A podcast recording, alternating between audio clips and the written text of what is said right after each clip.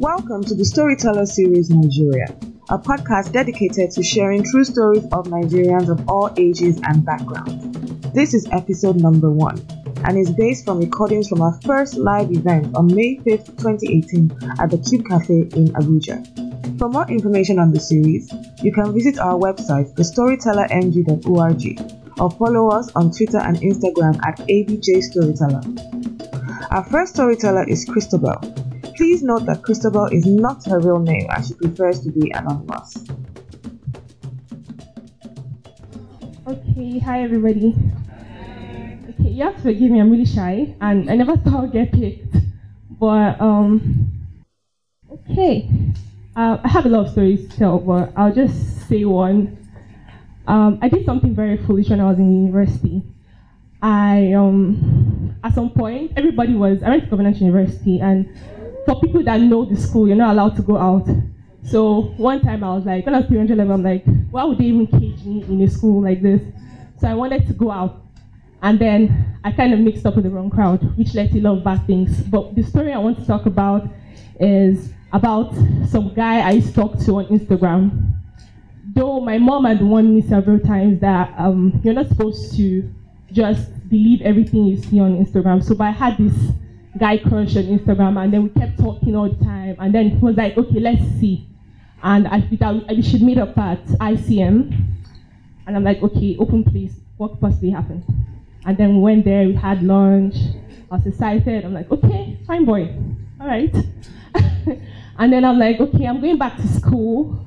And um, I think we should, the friendship should just be casual and we should meet in open places till I get to know you much better. Then when, we, when he was taking me back, he said, oh, I forgot something in my office. Let's pick it up. It's on the way, don't worry. I'm like, oh, fine, sure. Went to his office, it took a while. He was now showing me his colleagues and people that work under him. I'm like, okay, responsible guy. and then it was like, um, I need to drop this thing off at my school. And then he drove to Lagos Business School. And I, have always admired that school. And I'm like, okay, smart guy. Alright. So I was already like, okay, this person is responsible. What could possibly go wrong? And then it was like, okay, since I'm going to Ota, which is, that's which is where your school is, I'm going to have to lodge. So let me just pick up my stuff at home. You can wait in the car. I'm like, okay, even offered for me to stay in the car, responsible guy. All these things are going on in my head. When we got there, it was like, ah, we want to now wait in the car under this hot sun.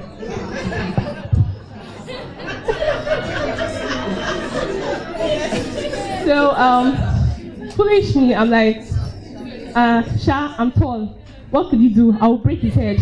So, I already prepared. So, I went in, I sat down, he put on the TV, got, got a drink. I'm like, why are you bringing drink? Carry your stuff and let's be going. then he was like, okay, fine. Just sit down. When in knew it, it was gisting, gisting, gisting, gisting, and then introduced me to his friend that was in the house. His friend left, closed the door. I was unsuspecting because I already saw him as the smart, responsible, and everything guy. so until until uncle tried to touch me, I'm like, okay. And one thought in my head, I, I tried to push him away and he was like, what's wrong with you? I thought about it, I'm like, in case this guy is a rapist, if I'm struggling, I'll lose all my strength. I wanted to see where it was getting to. I'm like, don't touch me. He was like, what do you mean? Come on, sit down. He pushed me down. I'm like, ah, that, don't touch me. I'm warning you. Tell what can you do? I tried to run out, door was closed. My bag was inside. How? I didn't even understand how that happened at that point in time. And then I just decided to play along until I got to his weak point. Then I had to hit him in between his legs. And he was shouting. I found my way out of the window. I don't get it. But then I was stranded because my wallet, my bag, everything was, my iPad was inside the house. When I got to the junction, I was just like, where am I? This is Lagos. I was also lost. Where is this? Someone told me that this was, where was, um, what do you call that place? Surulere, one of those places, red places. I didn't have any money, so I took.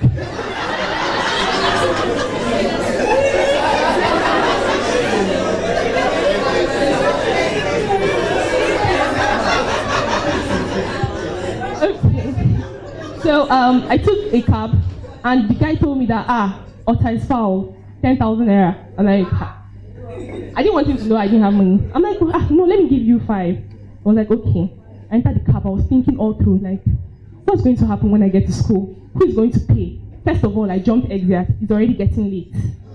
How am I going to get back into school? So I was thinking all through the ride. I was sweating. Guy kept asking me, Are you okay? Are you okay? I said, Yes, I'm fine. I'm good, I'm great. Oh, when we're getting close to school, I'm like, uh, I actually don't have cash. I need to withdraw. I wanted him to drop me, so he dropped me, and the guy, smart guy, followed me to ATM. I'm like, you know what?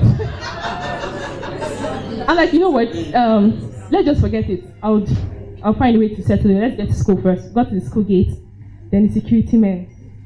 I was like, ah, are you a CU student? I, I said, um, yes, sir. That I took an exit. I was supposed to come back yesterday, but I got kidnapped. Blah, blah, blah. Gave them one band story. I was like, hey, yeah. I said, I don't have money, sir. Can you help me pay? The guy said, okay, he'll help me pay and cover up the story, but I have to come back to see him.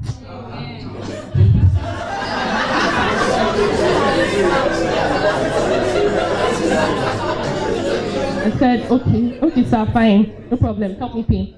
He paid, took my name, of which I gave him a wrong name. I told him my name was Christabel. I told him my name was Christabel Lawrence, and that I was in Doctors Hall final year, and I was in 300 level, Lydia Hall. So he came and was looking for me, he could not find me. Until the day my friend came to school, and mischievous me again was driving his car. You're not allowed to drive in Covenant University, for those who know about the school. I was driving the car, and then the head of security was chasing me. Instead of me to stop and explain myself, I kept speeding, and we were doing fast and furious around school.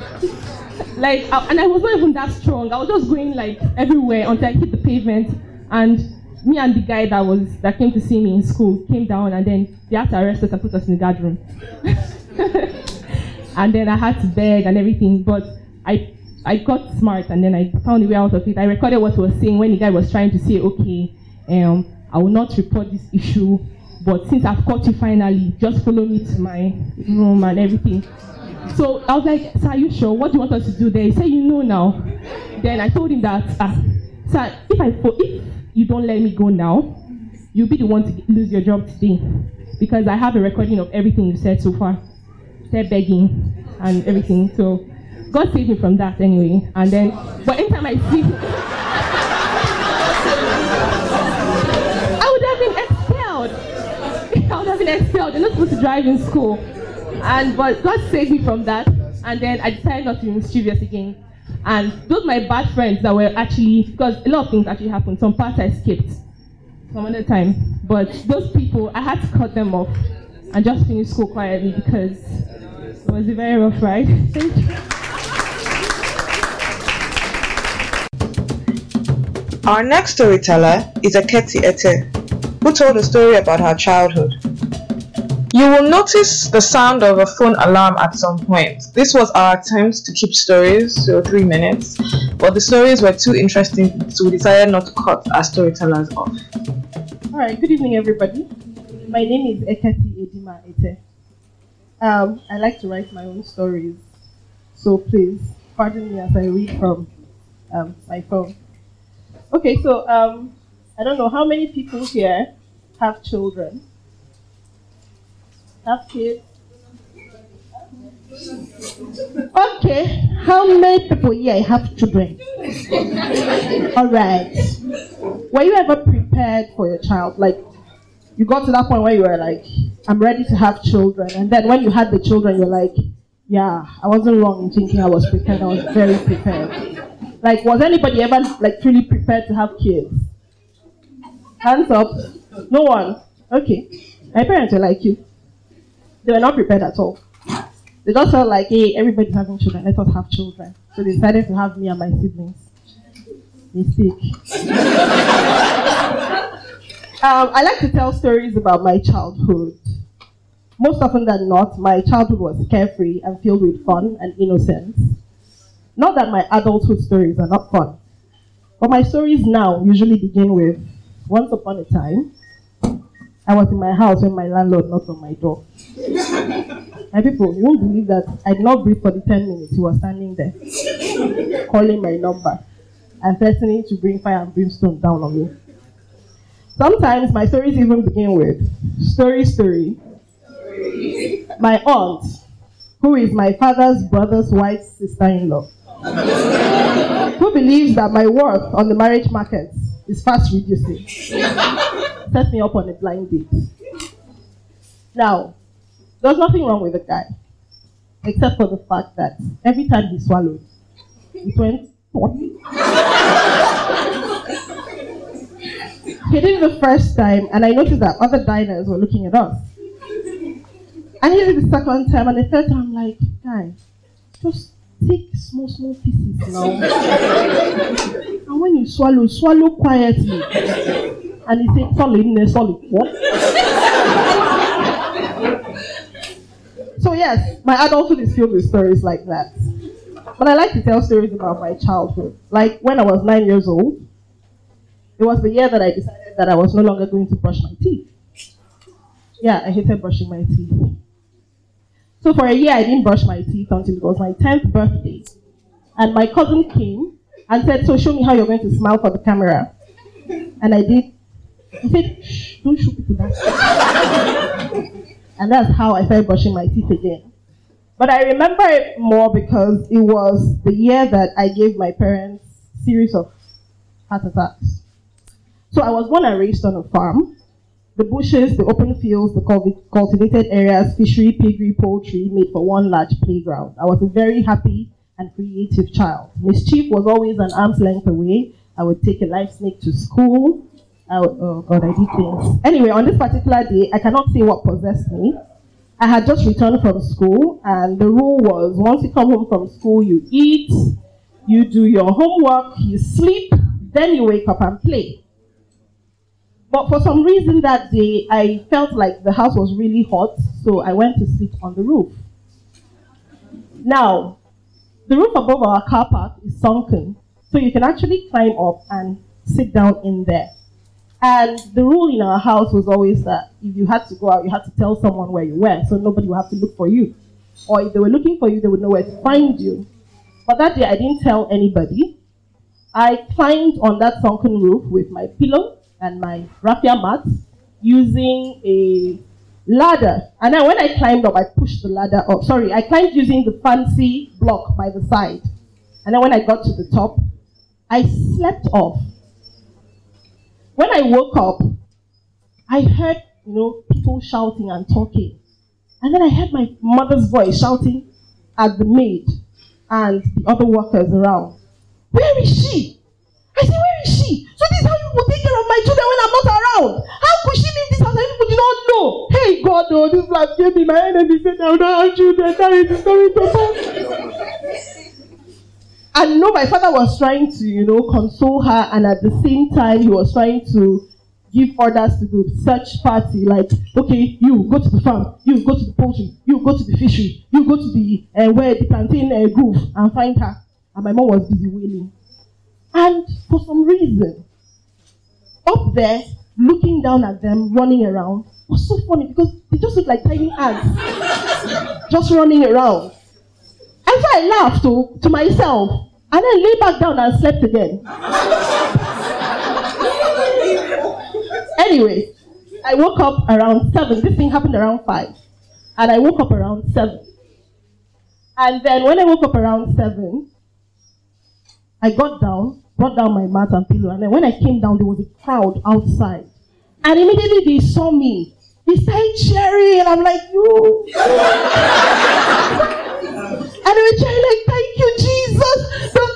Lord, that answers prayers it. She's back, you know. And they were carrying me and passing me from hand to hand. And I was just like, yo, what's up, what's up? And then I got to my dad, and my dad just hugged me like really tight. I was like, where were you? What happened? And I said, I was on the roof. And he took me down. I said, Where were you? I said, Daddy, I was on the roof. I was not looking at the people, were not looking at tiny, tiny ants. My father was not the, the person who hit in our family. My mother was the president and founder of Floggers Association of Nigeria. So my mom, I heard my mom wailing from inside the room, and she came out just as my father put me down. And then my father just says, "Go to your mother." I'm like, "Hey, my life." Like I literally saw my life flash before my eyes, and I was screaming and holding on to my dad, and I was saying, "Daddy, please, Daddy, please, don't let her kill me. God will bless you in this life. God, God will bless you." But then my mom just looked at my father, and my father nodded at my mom, and my mom went inside and came out with a key. You would think that that would stop me. But sometime later, it was April, and I decided to play an April Fool joke on my parents. Now, behind our house was a major road, and it was all tarred. And so one day I swore my brother to secrecy so that he would not tell my parents my plan. When I was younger, if I sit down for more than two minutes and I'm not talking, everybody be worried. Like, what is she thinking? What is she planning? Ask her. Ask her. Unfortunately, that day my mother was baking a cake for a client, so she wasn't paying much attention to me. So I sat down and I made my plans and I called my brother because my brother has the always mouthing off everything that he hears. The amebo syndrome. My brother has it. So I saw him to secrecy and then I made him. The road was, you know, back then there wasn't many people who had cars, so it was kind of deserted. So I made my brother lie down on that road right across it, on the, in the middle of the road. And then I ran back to my mother. And I said, Mommy, come on. God has done mercy. oh." And with the panic and the fear and the like it was utterly horrible. She she she dropped everything, ran out to the road, and then she fell beside my brother. And she just kept this quiet scream that didn't come out loud, but you could hear it from inside her belly. And she just stretched her hand quietly and touched her. Now, to know the magnitude, to know the magnitude of what I had done, my elder brother had just died. So she stretches her hand and she touches him, and he shouts, "Every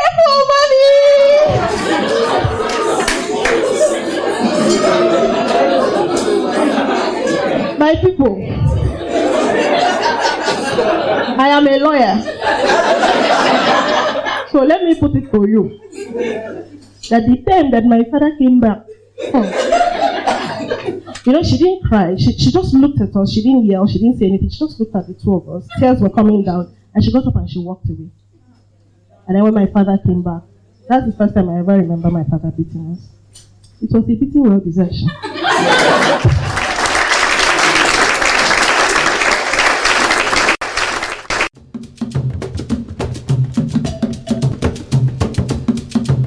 Bash Amuneni is our next storyteller.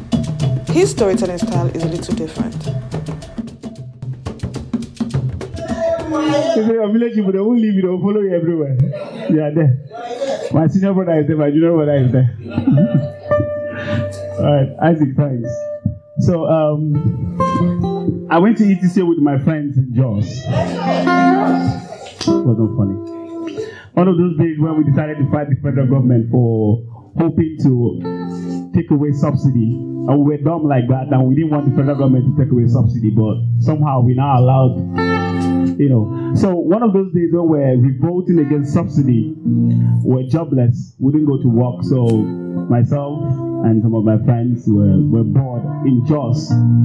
We were strolling somewhere close to Tudunwada. You know, you guys know Tudunwada? If you don't know Tudunwada, you're missing. Yeah, Tudunwada is the, the interior ghetto area in every town. Is there a Tudunwada in Abuja?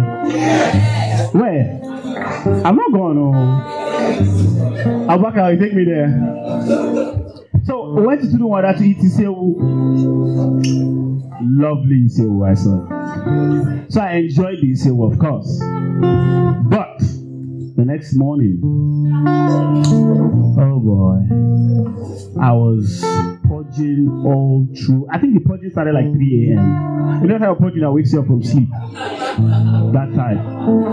You go to the toilet, you stay there, and not the thing that will drop. Eh, you're wondering what's going on in here. You know, so I was purging almost all day, and at some point I sat there with my phone and I wrote a poem. And the title of the poem was Easy. So I said, Ewo, but I swear I will do you again. Not minding, not in vain. Now I'm here, still even in pain. It was last night I and my buddies met at that corner for a treat, a really cramped up space, so tight, hardly for nine, yet we stayed, we worshippers of your might.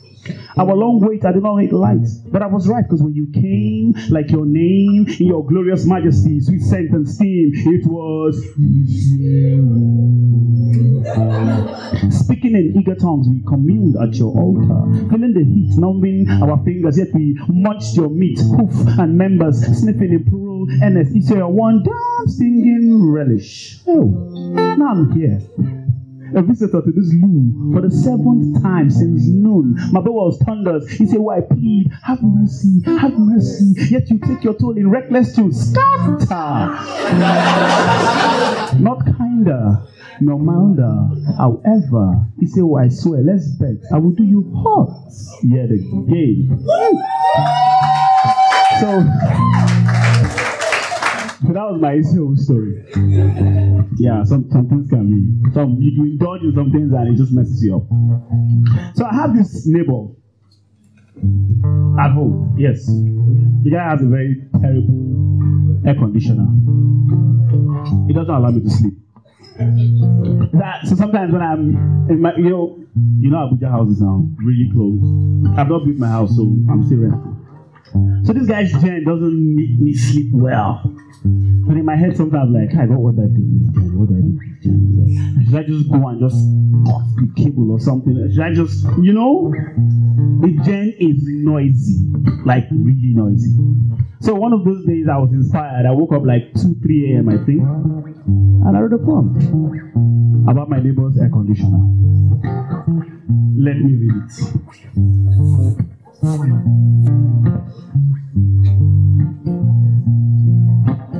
I said, My neighbor's air conditioner breaks the comfort of my nights and staggering grunts that are brutal to the mind. But tonight I desire to sleep in peace, so I think of walking up to his little space, bang his front door with my fist, invade his sense of private bliss, and watch his face twitch with livid pain. I should give him a piece of a mind today. But tonight I like to think I'm a man of peace, so I shut my windows really tight and ask God for plenty grace. But with this noise reaching out always for me, I could only wonder how he sleeps every night. So I prayed for the air conditioner to catch a chronic flu. But instead, the grunts grew into an evil shrill that never seemed to bother him or even prick his conscience cool. My neighbor's air conditioner worries the peace, my peace with deliberate glee, breaking the sweet rhythm of my purple dreams. It reminds me of failed government schemes and worn out campaign crews, of political party halls and the sound of many broken fates. But that night, I walked up to shameless fate by the gods of a blazing wheel. I took a trip back again and measured my growing rage. With the anger of a thousand mob, I rammed my face through his broken door to bargain my chance for a friendly truce. At last, all in my attempt to catch some peaceful sleep. Thank you. So that's what I did to my neighbor. No, did I do that? I thought I thought this was like a true, true story. Uh, you, you know, it's poetry. the noise is true, but I've not rammed this door yet. I'm still thinking about it. okay. Um, yeah. So we'll not complete. I won't complete my storytelling without talking about love. I'm a sucker for love. And when it when it does you like this, eh? oh boy. You see what the video did now? You give assurance. You make promises. oh! So I said, is it the way you move your lips? Is it the way you sway those hips? Is it the fire that I see in your eyes? The longing of my heart? The rustling of leaves in wind? The warmth I feel when you're near? Is it this? Is it that? Yet I promise to give to you this coil of crusted gem with an open palm, softly entwined, primo like virgin intentions to seal my fate in our love. To watch you pour in your sleep while I rub your back to break the vibe. I do this again with a smile and listen to the music of your soul calling dawn. This time, that time, the next time, I promise to hold when it is cold. To bring you the moon and share my stars, to crown your head with fidelity's crest. This place no tempest shall dare to write for you alone and unwind from the loom like thread on the loose. To stare in sweet disbelief as I attempt to cut words in worthy adulation of your charm, your charm like spicing for beauty and its peppered essence. Yes, I can feel your heat on my tongue. This heat like yaji on suya, usoji on garden egg. The icing on chocolate cake. Giggles from the kitchen where steam and condiments are mixed with your as you make a home of this furniture and CD stocks. The long walks we take to the park. It talks about our kids, uh, me you see in me that I do not see in me for long. I've been hooked to your charm like the sun loves to rise. I promise. There'll be moments where life will happen true, and everything will not be poetry, boo. Yet every breath, and every stress, and every strain in your voice will be all my heart beats to, will be all my ears will be tuned to. You're the music of my life. You're my poetry. You're my rainbow. You're my essence. I promise to be forever true. This I promise to you. Yeah, that's a lie though. Thank you.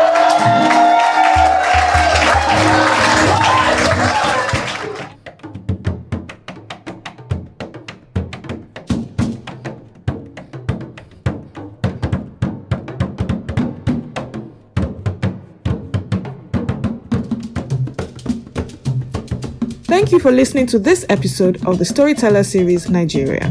Don't forget to share this podcast with your friends. For more information on the series and to check dates for our next live event, please follow us at ABJ Storyteller, that's one word, on Instagram, Twitter, and like our Facebook page. You can also visit our website at thestorytellerng.org. If you would like to tell a story at our next live event or submit a story to the podcast, please email info at thestorytellerng.org. Have a great day.